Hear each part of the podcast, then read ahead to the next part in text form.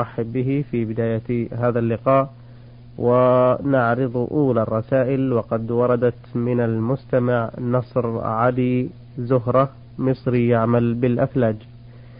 يقول ما سبب نزول قوله تعالى؟ قد سمع الله قول التي تجادلك في زوجها وتشتكي إلى الله والله يسمع تحاوركما. إن الله سميع بصير. وما معنى هذه الآية؟ الحمد لله رب العالمين. وأصلي وأسلم على نبينا محمد خاتم النبيين وإمام المتقين وعلى آله وصحبه أجمعين.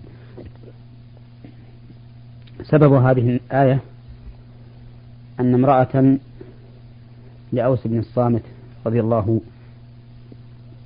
عنه وعنها ظهر منها زوجها أوس. والظهار أن يقول الإنسان لزوجته أنت علي كظهر أمي. وكان الظهار طلاقا في الجاهلية.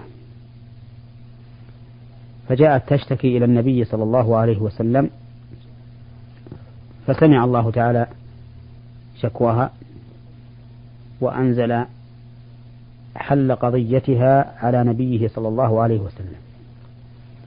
فقال قد سمع الله قول التي تجادلك في زوجها وتشتكي إلى الله. أي تجادلك في شأنه. تريد منك حلا له. والسمع هنا من الله عز وجل سمع حقيقي. سمع الله قولها وهو فوق سماواته على عرشه. ولهذا قالت عائشة رضي الله عنها تبارك الذي وسع سمعه الأصوات. والله إني لفي الحجرة وإنه لا يخفى علي بعض حديثها. والله جل وعلا فوق عرشه عال على خلقه سمع قولها. ثم بين الله عز وجل أن الله يسمع تحاورها مع النبي صلى الله عليه وسلم لأنه تعالى سميع بصير. قد وسع سمعه الأصوات فما من صوت خفي ولا بين إلا وهو يسمعه سبحانه وتعالى وما من شيء يرى إلا وهو يراه سبحانه وتعالى سواء كان خفيا أم بينا. ثم بين الله حكم هذه القضية وهي الظهار بأنها منكر من القول وزور فهي كذب من أشد الكذب. إذ كيف تكون زوجتك التي أحل الله لك جماعها مثل أمك التي حرم الله عليك جماعها؟ فتحريم الأم أي تحريم جماعها من أشد ما يكون إثما وتحريما. وتحليل الزوجة من أبلغ ما يكون حلا وإباحة. فكيف يشبه هذا بهذا؟ وهو قول منكر لأنه محرم مضاد لحكم الله عز وجل. ولكن مع هذا فإن الله عفو غفور. إذا طالب الإنسان من ربه العفو والمغفرة غفر له سبحانه وتعالى. أما من جهة حكمه من حيث الزوجة فإنه لا يجوز له أي لزوجها أن يمسها حتى يفعل ما أمر الله به. حتى يعتق رقبة فإن لم يجد فإنه يصوم شهرين متتابعين قبل أن يمسها. فإن لم يستطع فإطعام ستين مسكينا قبل أن يمسها. وفي هذه العقوبة الشديدة بل في هذه الكفارة الشديدة دليل على عظم الظهار وتحريمه وكبره وأنه يجب على المرء أن يطهر لسانه منه. وأن يتقي الله تعالى في نفسه فلا يظاهر من زوجته لما فيه من من المنكر والزور والإضرار بها وبزوجها. والله المستعان. بارك الله فيكم. هذا السائل شيخي محمد من الجزائر ولاية المسيلة بعث بسؤالين. السؤال الأول يقول إذا أتى رجل للصلاة وقد سبق بشيء منها وكان قريبا من الإمام وحدث للإمام شيء يمنعه من الاستمرار في الصلاة فاستخلف هذا المسبوق ليكمل الصلاة إماما بالباقين. فما الحكم في هذه الحالة؟ أولا لا ينبغي للإمام أن يستخلف مسبوقا لما في ذلك من إرباك المأمومين الذين خلفه. وإنما يستخلف من لا قضاء عليه. حتى يسلم بالمأمومين عند تمام صلاة الجميع.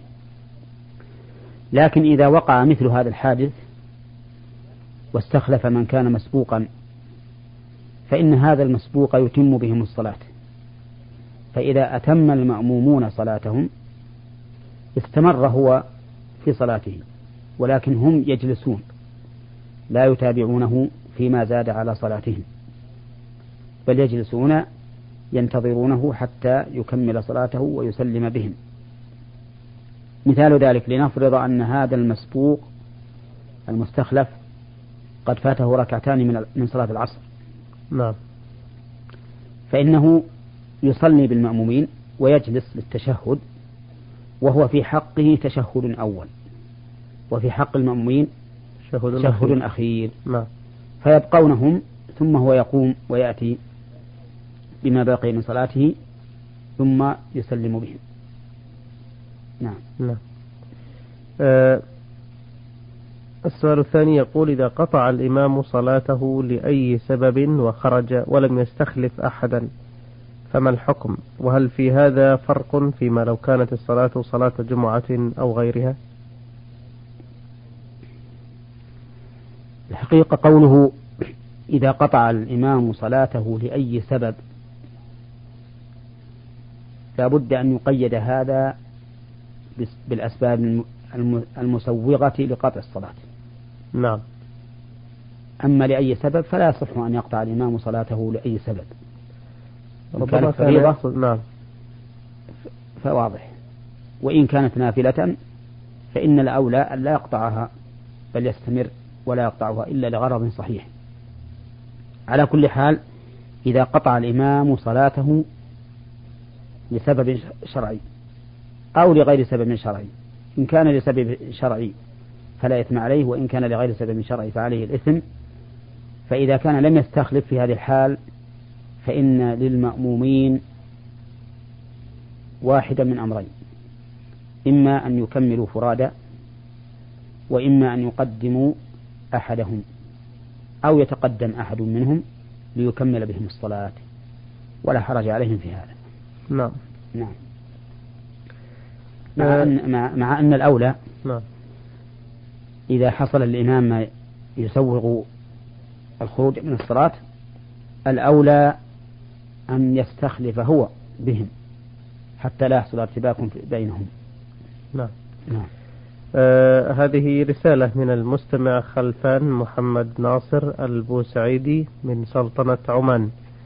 يقول هل يجوز للرجل أن يغسل ميتا كان لا يصلي ولا يصوم ويشرب الخمر أم لا يجوز؟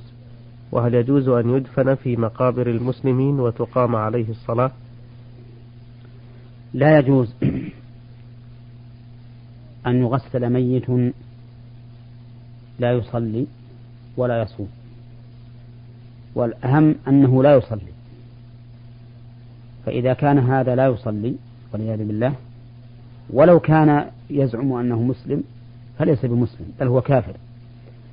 فإذا مات فإنه لا يجوز تأصيله ولا أن يكفن ولا أن يصلى عليه ولا أن يدفن في مقابر المسلمين.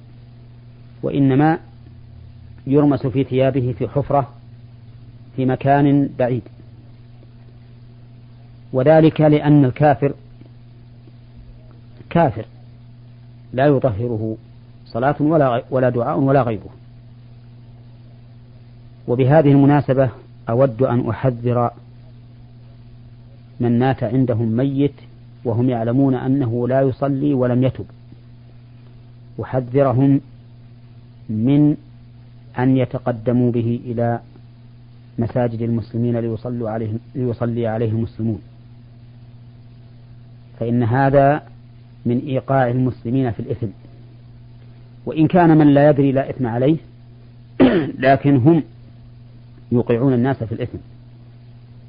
لقوله تعالى لرسوله صلى الله عليه وسلم ولا تصلي على أحد منهم مات أبدا ولا تقم على قبره إنهم كفروا بالله ورسوله. فكل كافر فإنه لا يجوز أن يصلى عليه ولا يقام على قبره للدعاء له. وهذه مسألة يقع فيها بعض الناس. إما سترا على ميتهم أو جهلا منهم بالأمر ولكن طاعة الله ورسوله فوق كل اعتبار. فالمؤمن إذا علم أنه لا يجوز أن يصلى على من مات كافرا فإنه إذا مات له ميت وهو يعلم أنه كافر. بأي سبب من أسباب التكفير فإنه يجب عليه أن يخشى الله وأن لا يصلي على هذا الميت ولا يقدمه للمسلمين يصلون عليه. وها هنا مسألة وهي أنه قد يقدم إلى الإنسان شخص يشك فيه هل هو مسلم أو كافر. لأنه مثلا تقرر عنده أنه ممن لا يصلي مثلا. فيموت هذا الذي تقرر عنده أنه لا يصلي ثم يقدم إليه ليصلي عليه. فيشك في في أنه مسلم أو كافر. فماذا يصنع؟ يصنع أن يصلي عليه لأن الأصل أن المسلم باق على إسلامه ولكنه عند الدعاء له يشترط فيقول اللهم إن كان مؤمنا فاغفر له وارحمه والله تعالى يعلم حاله هل هو مؤمن أو لا. وبهذا يسلم من التبعة يسلم من أن يدعو لشخص كافر بالمغفرة والرحمة. والاستثناء في الدعاء أو الشرط فيه أمر وارد في القرآن. ففي آيات اللعان قال الله تعالى فشهادة أحدهم أربع شهادات بالله إنه لمن الصادقين والخامسة أن لعنة الله عليه إن كان من الكاذبين. وقال في المرأة ويدرأ عنها العذاب أن تشهد أربع شهادات بالله إنه لمن الكاذبين والخامسة أن غضب الله عليها إن كان من الصادقين. فالاستثناء في الدعاء وارد. كالاستثناء في العبادات أيضا. نعم. كما قال النبي عليه الصلاة والسلام لضباعة بنت الزبير حين أرادت الحج وهي شاكية. فقال لها الرسول صلى الله عليه وسلم حجي واشترطي أن محلي حيث حبستني فالمهم أن الإنسان يستثني في مثل هذه الحال. اللهم إن كان مؤمنا فاغفر له. وقد ذكر ابن القيم في أعلام الموقعين عن شيخه ابن تيمية رحمه الله أنه أشكل عليه مسائل من مسائل الدين أو الفقه فرأى النبي صلى الله عليه وسلم في المنام وكان من جملة ما أشكل عليه أنه تقدم له جنائز لا يدري هل, هل, هل هو مسلم أو لا فقال له عليك بالشرط يا أحمد يقوله الرسول عليه الصلاة والسلام في المنام. عليك بالشرط يا أحمد. وهذا السند ابن القيم عن شيخه ابن تيمية. سند صحيح لأن الرجلين كلاهما ثقة. ولا يقول قائل إننا اعتمدنا هنا على إثبات حكم شرعي برؤيا. نعم. لأن هذه الرؤيا يؤيدها القرآن. كما أشرنا إليه قبل قليل في قصة اللعان وهو نعم. أن الاستثناء في الدعاء سائغ وعلى هذا فهذه الرؤيا موافقة لقواعد الشريعة فيعمل بها. بارك الله فيكم. السؤال الثاني يقول أقرضت شخصا مبلغا من المال ولم أستلم منه وثيقة تثبت هذا الدين في ذمته وقد مكث مدة طويلة عنده وحينما طلبته منه أنكر ورفض إعطائي. فهل يجوز لي أن أختلس من ماله بقدر ما لي عنده بدون علمه؟ وهل هذا يشتمل عليه معنى قوله تعالى فمن اعتدى عليكم فاعتدوا عليه بمثل ما اعتدى عليكم وإن لم يكن كذلك فما معنى الآية؟ نعم. نعم. لا يجوز لك أن تختلس شيئا من ماله لهذه الدعوة وإنما الواجب عليك إذا كنت تريد إثبات حقك أن تشهد أن تشهد على صاحبك حتى إذا أنكر فإذا البينة عندك. وإذا لم يكن عندك بينة وأنكر فإن الحكم في الشرع أن يوجه إليه اليمين فيحلف أنه ليس في ذمته لك شيء وحينئذ يبرأ براءة في الظاهر. حسب الظاهر للقاضي والباطن يحاسبه الله عليه يوم القيامة. إذا كان كاذبا فإنه والعياذ بالله يلقى الله وهو عليه غضبان كما ثبت بذلك الحديث عن رسول الله صلى الله عليه وسلم في من حالف على يمين فاجرة يقتطع بها مال امرئ مسلم لقي الله وهو عليه غضبان. ولكنه ظاهرا قد برئ. ولا يحل لك أن تختلس شيئا من ماله لأنك تعتبر خائنا حينئذ أو معتديا. وأما قوله تعالى فمن اعتدى عليكم فاعتدوا عليه فهذا في الحقوق التي لا يبرأ منها من أنكرها. أما هذا الرجل فإنه برئ منها بإنكارها وتوجيه اليمين عليه. وحينئذ إذا حلف فليس, فليس لك عليه حق في الدنيا أما في الآخرة فلك الحق. ثم الآية الكريمة فمن اعتدى عليكم فاعتدوا عليه. ظاهرة في العدوان البين. أما هذا فليس هناك عدوان بين لأن الأمر بينك وبينه فلا يمكن أن نسلطك على ماله مع أن الشرع قد حكم ببراءته ظاهرا. نعم. آه، سؤاله الأخير يقول هل يجوز التحدث عن أناس يرتكبون المحرمات والفواحش في غيابهم؟ بغرض التحذير منهم ومن شرهم ولا يكون هذا داخلا في الغيبة المحرمة؟ نعم. يجوز لك أن تتحدث عن أفعال يقوم بها أناس للتحذير منها والتحذير من مجالستهم لأن الأعمال بالنيات وما دامت نيتك فك الناس أو تحذير الناس من شرهم فإنك قد صنعت خيرا ولا حرج عليك في هذا. نعم. آه، آه، الغيبة المحرمة ما هي؟ الغيبة المحرمة كما قال النبي عليه الصلاة والسلام ذكرك أخاك بما يكره. نعم. فكل شيء تذكر به أخاك وهو مما يكرهه إما في خلقه أو خلقه أو دينه فإنه من الغيبة. في حالة غيابه نعم. أي نعم في حالة غيابه فهو من الغيبة ولكن هذه المفسدة مفسدة الغيبة إذا اقترن بها مصلحة أكبر وأعظم فإنها لا تكون غيبة حينئذ بل تكون نصيحة. نعم, نعم. آه هذه رسالة من المستمعة انشراح يوسف جمهورية مصر العربية.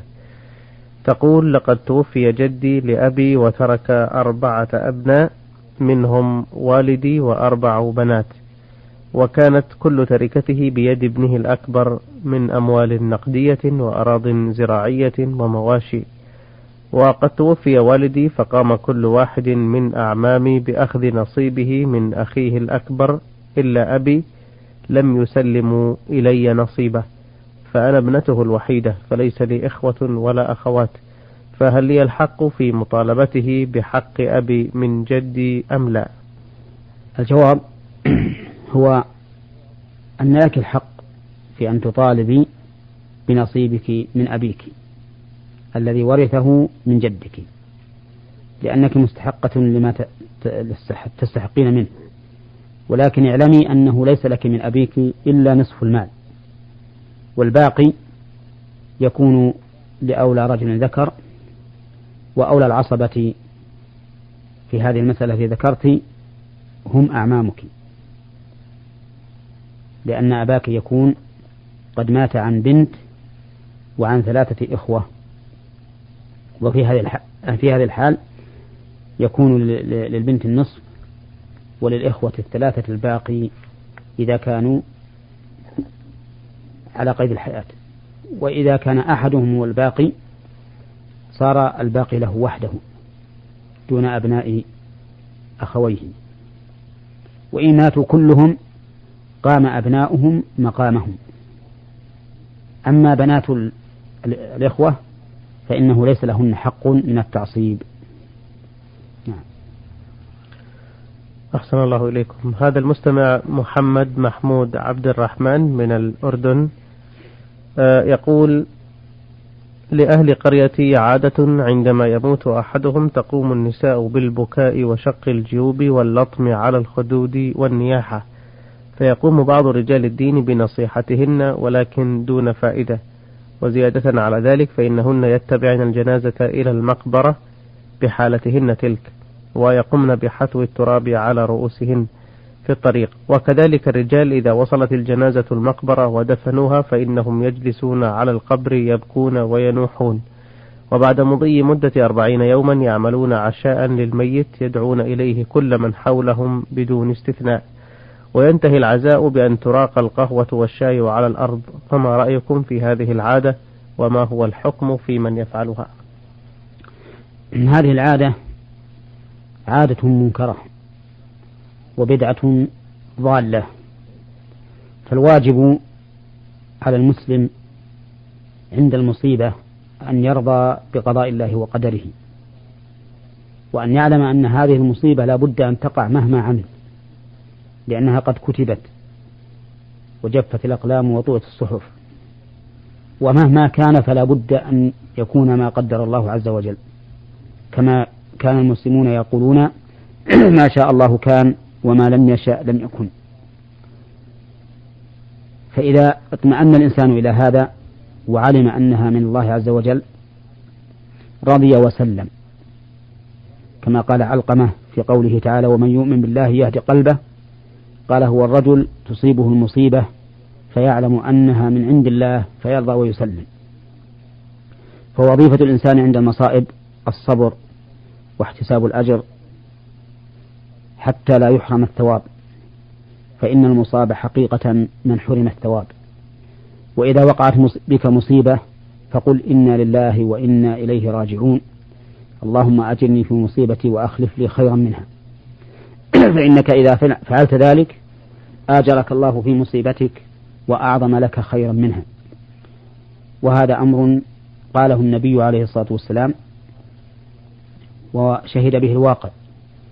أم سلمة رضي الله عنها كانت تحت أبي سلمة وكانت تحبه حبا شديدا. فلما توفي أبو سلمة رضي الله عنه قالت اللهم أجرني في مصيبتي وأخلف لي خيرا منها. وكانت تقول في نفسها من خير من أبي سلمة. فمن قضت عدتها حتى خطبها النبي صلى الله عليه وسلم فتزوجها. فكان رسول الله صلى الله عليه وسلم لها خيرا من أبي سلمة. وهذا أيضا تشهد به وقائع كثيرة. فالإنسان إذا صبر واحتسب فإنما يوفى الصابرون أجرهم بغير حساب. والجزع والحزن والنياحة لا ترد المصيبة. بل توجب الوقوع في الإثم. فإن النياحة على الميت من من كبائر الذنوب. فقد لعن النبي صلى الله عليه وسلم النائحة والمستمعة. النائحة التي تنوح والمستمعة التي تستمع إلى نياحها. وكذلك يجب على الرجال ولاة أمور هؤلاء النساء أن يمنعوهن. ويجب على ولاة الأمور على البلد أي على أي ذوي السلطة يجب عليهم أن يمنعوا مثل هذا في المقابر وفي الأسواق وأن يمنعوا النساء من اتباع الجنائز حتى يكون المجتمع مجتمعا إسلاميا عارفا بالله راضيا بقضاء الله وقدره. أحسن الله إليكم وأتابكم أيها الإخوة الكرام في حلقتنا اليوم استعرضنا رسائل الإخوة نصر علي زهرة مصري يعمل بالأفلاج. والمستمع شيخي محمد الجزائر ولاية المسيلة والمستمع خلفان محمد ناصر البوسعيدي من سلطنة عمان والأخت انشراح يوسف جمهورية مصر العربية والمستمع محمد محمود عبد الرحمن من الأردن. وقد أجاب عن أسئلتكم في حلقتنا اليوم الشيخ محمد بن صالح العثيمين المدرس بكلية شريعة بجامعة الإمام محمد بن سعود الإسلامية بالقصيم وإمام وخطيب المسجد الجامع الكبير بعنيزة. فنشكره جزيل الشكر كما نشكركم أيضا على حسن إصغائكم وإلى اللقاء والسلام عليكم ورحمة الله وبركاته. نور على الدرب.